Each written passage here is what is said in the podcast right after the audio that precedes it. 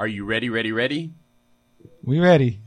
It's like I'm I'm happy to be back in the land of the scarf and the hat and the brisk walk, and I'm glad that I missed um, all the downpour and the really super cold. Yeah. So yeah. I, I, I, I'm glad you guys warmed it up from the bitter cold to, to welcome me back because I think I would have been a little troublesome. yeah, we warmed it up just for you because you've been in the island. So to you, this probably feels like winter. Huh? Well, it feels like winter, but it's also like brisk and like you know I like cold weather, but I like sunny. So my ideal place would be a sunny, cold place. So I don't know if we have that anywhere in the world, but oh yeah. actually Mexico City seemed like anytime I went there was sunny and cold. So yeah, there are some places like that. um, It's not today. Not here. did you see the video of the young girls singing at the Trump rally? I did. Yes. I, I actually liked it. It was like, you know, a modern pop song. It was like peppy and like, you know, repetitive and it's still stuck in my head kind of song. yeah. Um, compared to our national anthem, it is modern. it is modern. I It- think it will become our national anthem. when uh, in the dystopian future when Donald Trump uh, takes over the United States. Uh, it kind of to me it kind of felt like a dystopian future kind of song, like you know, Little girls going, yay, yay, America. Um, we take over the world. yeah, little unsettling way to start my or to finish off my Thursday night. I saw it last night. Oklahoma residents sue energy companies over earthquake damage. Wait a second. What does earthquake damage and energy companies have to do with each other? Yeah, I'm starting to think they should call these companies earthquake companies. Oklahoma has been hit by a swarms of earthquakes over the last few years, and some residents have had enough. Wait, isn't that where they get hit by tornadoes all the time? yeah, So now it's from the air and the ground? I would be pissed too. yeah, they don't get a moment's rest. You know, the the air just stops shaking and then they start to relax and then the ground starts shaking. This week, a group of 14 homeowners in Edmond, Oklahoma, filed a suit against 12 energy companies. Well, they've outnumbered them 14 people over 12 energy companies. yeah, I think they've got this. claiming the company's fracking operations have contributed to this uptick in earthquakes. Specifically, the lawsuit targets the company's wastewater disposal wells, claiming that the injection of fracking wastewater into these wells, quote, caused or contributed, quote, to earthquakes and constitute an, quote, ultra hazardous activity, end quote. Not Yeah. hazardous. ultra hazardous. Ultra hazardous. It reminds me of uh, watching Law and Order, and they would use the charge uh, depraved indifference. You know, I, I feel like they're getting to that with some of these fracking uh, things they're doing. Now they're not saying that they're they're not focusing on you know the hundreds of earthquakes that have you know shown up all of a sudden. Yeah, In the lawsuit filed in Oklahoma County Court, the residents focus on two earthquakes, a 4.3 and a 4.2 magnitude that struck Edmond on December 29th and January 1st. Man, it's like party and keep partying. yeah. It's like it's like They're raising the roof at their party, and they, they everything's shaking, and they think it's the party, but it's an earthquake. and then when you're hungover the next day, psh. The plaintiffs say that they suffered damage from the earthquakes and that the energy companies were quote negligent, careless, and reckless end quote. Man, are they holding anything back? Yeah. Well, it's a lawsuit, so they're throwing as much as they can at him. And they, I mean, these energy companies should have known this info by now. This was just December 29th and January 1st. And we, we've been talking on this show about how the injection wells are causing earthquakes for, I don't know, months and months. I'd say over a year. Yeah. We're not in the industry and we know about it, so the industry ought to know about it by now. So yeah, so the wastewater injection has been tied to increased earthquake risk before. The U.S. Geological Survey said in a report last year that many of the earthquakes that have peppered the Midwest since 2009 could be linked to oil and gas companies' practice of injecting their wastewater deep underground. If wastewater is pumped into a fault, scientists think, it could cause the fault to slip, causing an earthquake. Well, I mean, like basically the fault is like two pieces of rock stuck together, and then we pump some oily goo down there, and it's just like, oops, slippery. Lubricates us. it's like, And this, this reminds me of a quote uh, The fault lies not in our stars, but in ourselves. it's our fault that these earthquakes are happening.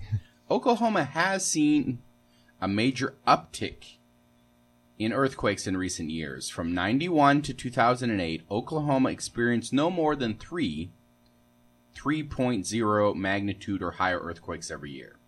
So again, three and the three level. Then in 2009, the state started to see an increase in earthquake activity. In 2014, Oklahoma was the most seismically active state in the lower 48 U.S. states, with 585 quakes. 2015 was even higher, with 857 quakes, more than all of the lower 48 states combined. Now, these earthquakes have also spurred other lawsuits in the state. The Oklahoma Supreme Court ruled last year that people could sue oil companies for damages claimed to be caused by earthquakes. That was good news for Sandra Ladra, who sued Tulsa-based oil and gas company New Dominion. That's their name? Yeah, nothing ominous about that name. Like, well, New Dominion LLC, because limited liability company means they're not responsible for anything. Did you know that? yeah. Well, it's limited liability. So they're it's like, not, we're taking over, but we're not responsible. yeah, It's right in the name. it's in our name. Um, for damages related to a November 2011 earthquake, the Oklahoma Supreme Court ruling means that her case can proceed. And another lawsuit seeks class action status for residents affected by earthquakes in multiple Oklahoma counties. Yeah. Now I know this may seem like this whole suing over earthquakes may seem like a strange and novel idea to some people, but it's really very basic. If you do business activity and it destroys someone's house, Just like, it's not a very complicated. I mean, there is, so- you have to prove it. yeah, you need the scientists to prove that the industrial activity is causing earthquakes, which they've done. so Well, I mean, besides these companies have made so much money already, if they get sued by some people, they're like, oh, well, you know, that's like the BP oil spill. What was it like? A month of their profit went to pay for the whole oil spill. you Yeah. know? It wasn't like, you know, it hurt them tremendously. So, Uh, speaking of hurting tremendously, that's a good segue into this next story. Uh, leaking methane plume spreading across LA San Fernando Valley. this is still happening? yeah, this is still happening, and there's each. I keep each week I keep wanting to not mention it because it's an old story, but then new stuff keeps happening with it. So there's Well, it's my old story, but it's still happening. yeah, and the longer it happens, the more bad things happen as a result. I mean, um, last week we mentioned that methane is what 86 times more damaging to the environment in a 20 year period Yeah. than CO2, and we're worldwide working on CO2. Yeah, so while everyone is working on decreasing their emissions, suddenly we've got this giant increase uh, in San Fernando Valley. I don't know about suddenly; it's been months. Yeah, it's been months. I guess, you know, a couple months ago it was suddenly. So here's the latest news. Independent researchers reported detecting elevated methane levels as far as eight miles away from the massive ongoing leak of natural gas from a storage site. I, I actually just think that's like anxiety in people's guts and causing farts. Yeah. People who live around there. I don't think it's actually the methane. it's their own fear. Yeah, it's their own fears is causing turmoil and gas in their life. yeah, well, something is certainly causing it. My money's on the, the gas rupture. You putting money on that? Uh, no, I don't have much to put on it, but here we go. A ruptured well at Sou- Southern California Gas Gasco's Aliso Canyon underground facility. Uh, so the latest count is more than 80,000 metric tons of methane into the atmosphere since the leak was discovered October 23rd. The release of the powerful greenhouse gas led to the evacuation of thousands of people from the affluent Porter Ranch neighborhood. Oh, that's why we're hearing about it. It's an affluent neighborhood. uh, so And it, it was, I mean, you know, minor reports of, you know, minor problems like nosebleeds, rashes, headaches, and nausea. Yeah. Nothing big. You know, if you're rich, that's normal. Yeah, no biggie, just bleeding out all your orifices because you're breathing in methane. So finding elevated methane levels well beyond Porter Ranch area raises potential health concerns for people living outside the immediate vicinity of the leak. So they they said, okay, if you're within a mile, it'll hurt you, but beyond that, you're not rich. Yeah. You can live there. Yeah, but now they're realizing eight miles away. And I've seen the graph online. We can't convey this over the radio waves, but it it it But shows. you're gonna try. Yeah, I'm gonna try. I'm gonna describe it in a thousand words. But it shows, you know, it, the car drove around with a detector attached to the outside of it. You and- sure it wasn't the gas from the car? Yeah. well, no, they've got they've got ways to screen that I out. know. Because for most of, most of the path, there's these teeny little red dots, but then the closer they got to the leak site, it just grows to this giant red line saying, you know, they're really high levels of methane. And there's also other things too that may be there, because uh, natural gas often contains trace amounts of other more harmful gases. I mean, methane itself is not considered a health risk. Mhm. It's like all the other junk in it. Yeah, so whatever. I mean, methane is a health risk too, but this they're really concerned about these other things now. Whatever else may be in the gas, benzene, toluene, xylene, you name it. I'm glad you tried to say all that. Yeah. I'm glad they didn't have any really long ones in there. I would have botched those. But that is what people may be breathing right now in that area. Even though we're not measuring things other than methane, there is a legitimate concern that there is that other nasty stuff in there. I think nasty stuff is the technical term for There you go. those chemicals. So these findings challenge assurances from South Coast Air Quality Management District, Regional Air Pollution Control Agency, because they're they're basically saying, okay, let's evacuate people who are right next to it and it'll be fine. But eight miles away, it's And, and really, this is affecting us all over the world because, according to the Environmental Defense Fund, the cumulative methane emissions from this facility to date have the greenhouse gas equivalent on the Earth's atmosphere of burning, wait for this, 800 million gallons of gasoline. yeah. So that's that's your clean natural gas for you. It's like, um, when I was gone, I ended up talking to some people from Canada, and they say the Canadian dollar is taking a dive because the the tar sands industry has collapsed, and that was a lot of really high paying jobs. Yeah. Because they were saying that you know, um, normally a lot of them go for holiday to the Caribbean because their dollar is really strong against the U.S. dollar but right now it's not because of that. And so I thought that was very interesting that they're, um, you know, they're blaming that. I mean, Yeah. I mean that could be a big part of it, but it just showing that um, thinking short term is not very good for our economy. Yeah. It's just like it le- can lead to long-term collapses and and that segues right into this next story. oh, I didn't mean to do that. Sorry. Yeah, it actually worked out well, though.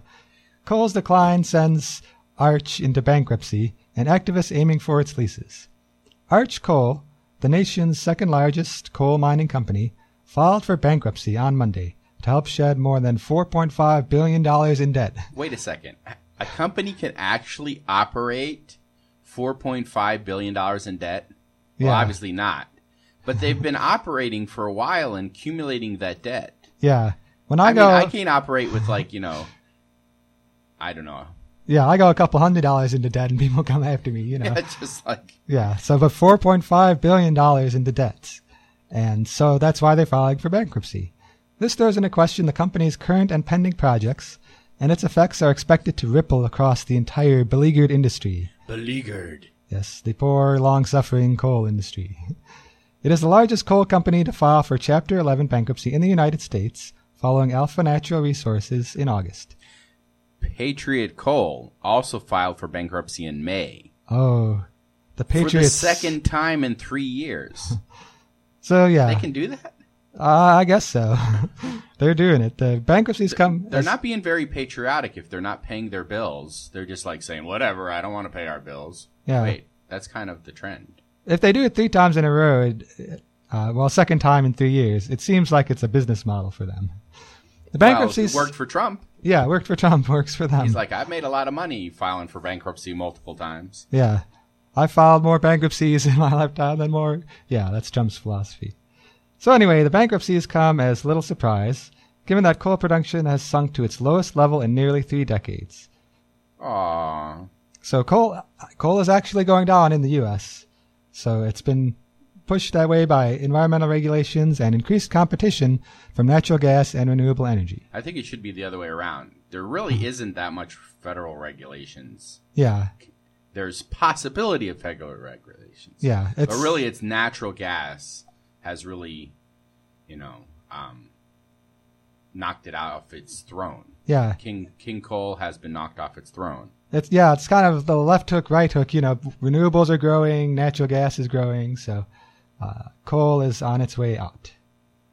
The announcement from Arch Coal has particular implications for the future of America's coal leasing program and critical infrastructure projects.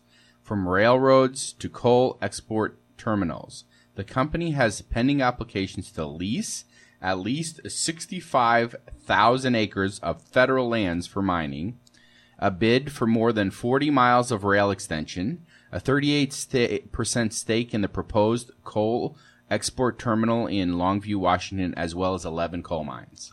Yeah. And if all these coal companies are going bankrupt, it makes no sense to say we're going to do more coal related activity while all the big companies are going bankrupt. So this also may be important info for local uh, educational institutions that have ties to coal to take note of. Here's a good quote from Jeremy Nichols, Climate and Energy Program Director for Wild Earth Guardians.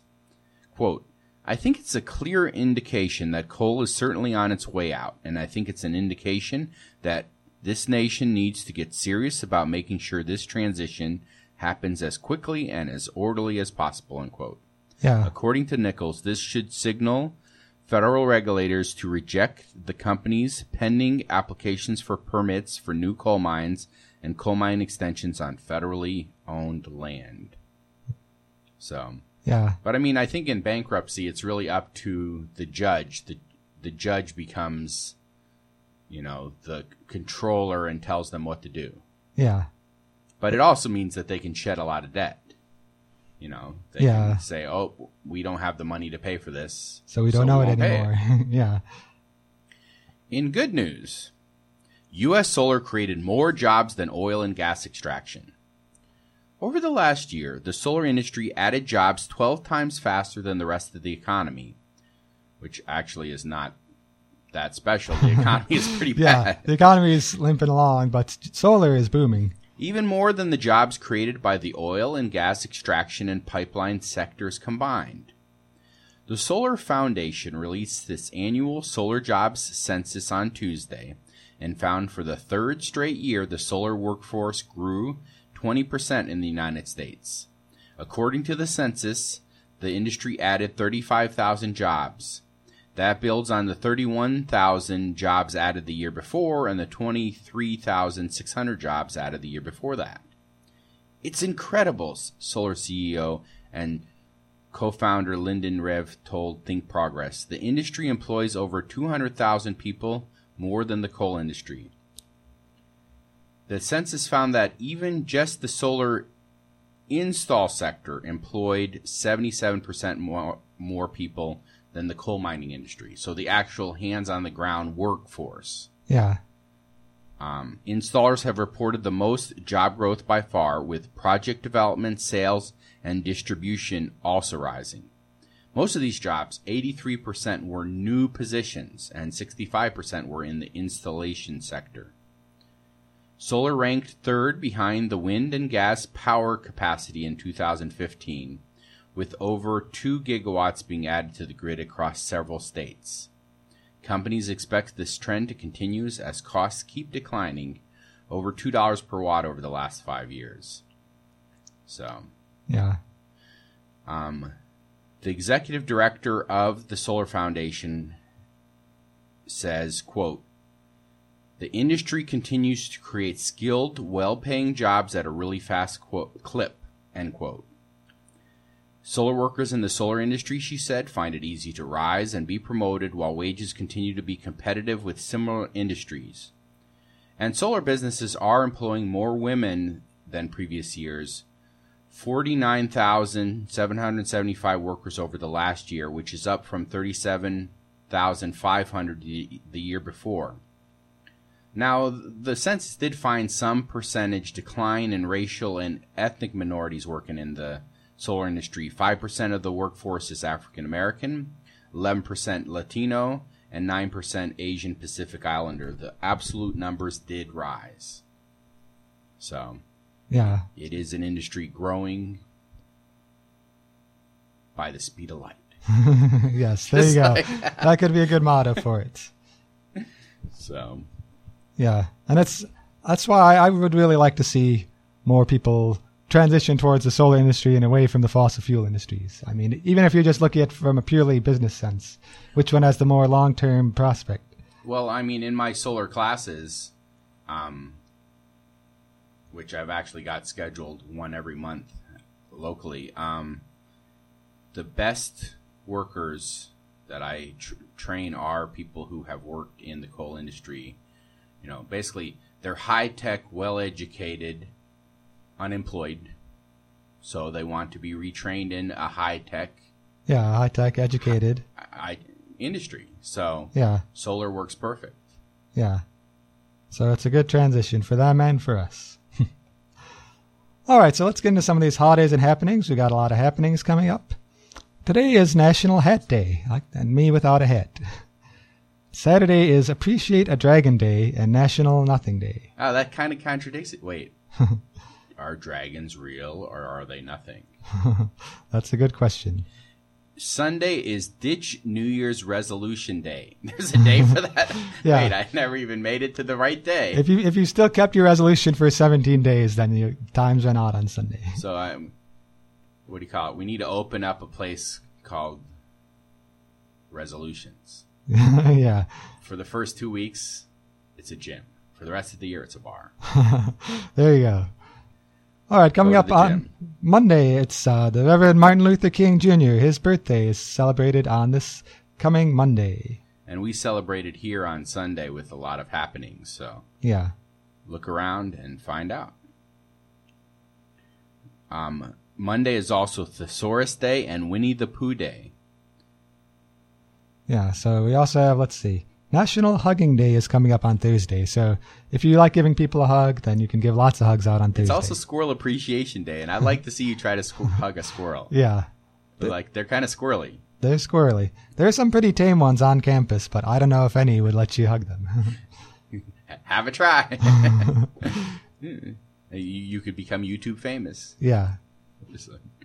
So at happenings, we've got the ice skating rink fundraiser. That's still going on. It's on Fridays from noon to six, and Saturdays and Sundays from noon to six. Looks like.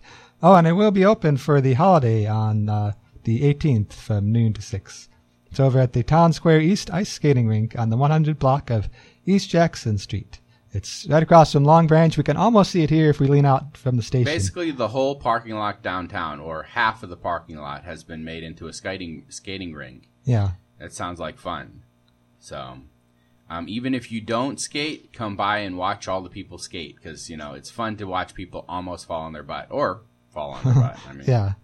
And maybe you'll learn how. Like, you know, I don't know how to ice skate, so maybe I would watch for a while and learn. well, there's no ice, so you could probably learn pretty quick. Yeah. It's like uh, today is the movie and pizza party sponsored by Gaia House RSO, which is at Gaia House. The movie and pizza party is on the third Friday of each month. This month's feature film is The Hundred Foot Journey. Yeah. Now this looks like They're a going to do a whole movie about a hundred feet. yeah. Well, it's this really cute story of uh, a chef in France in this you know small French village, and then an Indian chef moves in next door with his family, and so it's the two families competing in their cooking. You know, and they Ooh, that sounds like fun. yeah. I like food, and I like. It's got a little food. It's got a little romance. It's got some culture. There you go. So, hundred foot journey at Gaia House tonight. Saturdays, the Carbondale Community Farmers Market, otherwise known as the Winter Farmers Market. 9 until noon at the Carbondale Community High School. The Carbondale Community Farmers Market provides a place for community to gather. And that's part of the fun is just go there and you get to meet and talk with people. I mean, it's the old um what do they call it? I don't know, where the farmers the like the go to the feed store and just hang out and talk and chat. Yeah, like the watering hole where they There go and go. hang out. So this is like the modern version where you can meet the faces of agriculture and get the tastes of all Southern Illinois has to offer. And so that is 9 until noon at the Carbondale Community High School inside. Yes. And it is the Winter Farmers Market. Yes, that's a good deal. Also coming up this weekend, the New Humanist Forum, Achieving Happiness Through Harmony. That sounds like a good idea.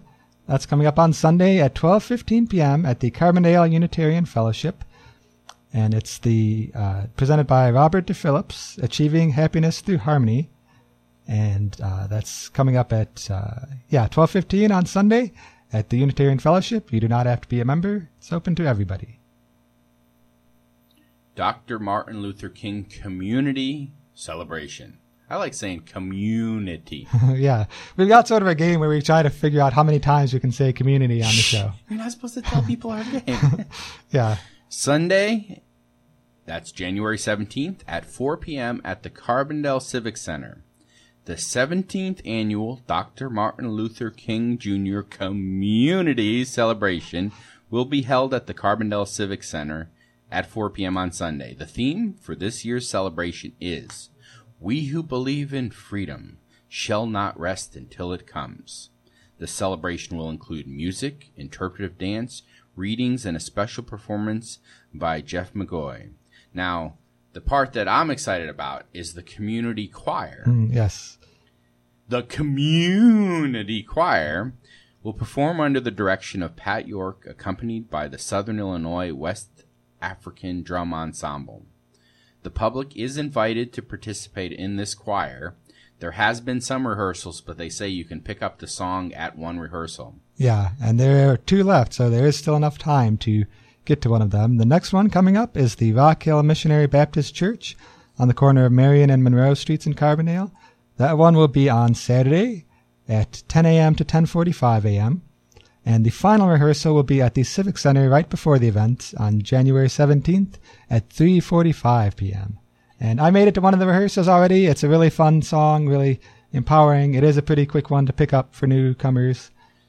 Now, show up. The public is encouraged to bring a canned or box food item donation for the food pantries of Southern Illinois. Again, that's on Sunday. Um, it says it start is at 4 p.m., but refreshments will be served beginning at 3:30, and then the choir practice is even um, what do you call it is at 3:45. I'll bet people will start showing up at about three. Yeah. so, if you would like to be part of the community celebration of Dr. Martin Luther King Jr. and the event is "We Who Believe in Freedom." Shall not rest until it comes on yes. Sunday. On Sunday. Also coming up next week, we have the Transpoetic Playground on Tuesday at 8 p.m. at Gaia House. This is a place on the on the first and third Tuesdays of each month. People get together and share some poetry. It's 8 p.m. Tuesday at Gaia House. On Wednesday at Gaia House, yoga will resume with a laughter yoga session. Wait a second. I thought yoga was like super serious. Nobody's supposed to crack a smile. It's just like really extraneously painful. Um, well, now you can get all those myths about yoga dispelled by going to the Laughter Yoga at Gaia House on Wednesday at 5. Also coming up on next Wednesday, Carbondale Unifying Our Community. It's a town hall meeting that's coming up on Wednesday at 6 p.m. at the Civic Center. And mark your calendar for two events, not this Saturday, but next Saturday. One is the Kitchen Gadget Swap at the Co op Community Room. And then Chris Mahana. you almost got it. I had it in my mind said right. yeah. Chris Mahana Kwanzaadan. Just like. Saturday the 23rd at 6 p.m. at Gaia House. It's going to be music and uh, presentation by Free Again. And uh, we'll have more details on that next week we'll get it on your calendar now for you to know that it's coming up. Thank you very much for um, warming up the place for me to come back. Um, I look forward to seeing everybody and getting all the warm holiday hugs that I missed when I was gone. So. yes. So we will see you next week on the radio.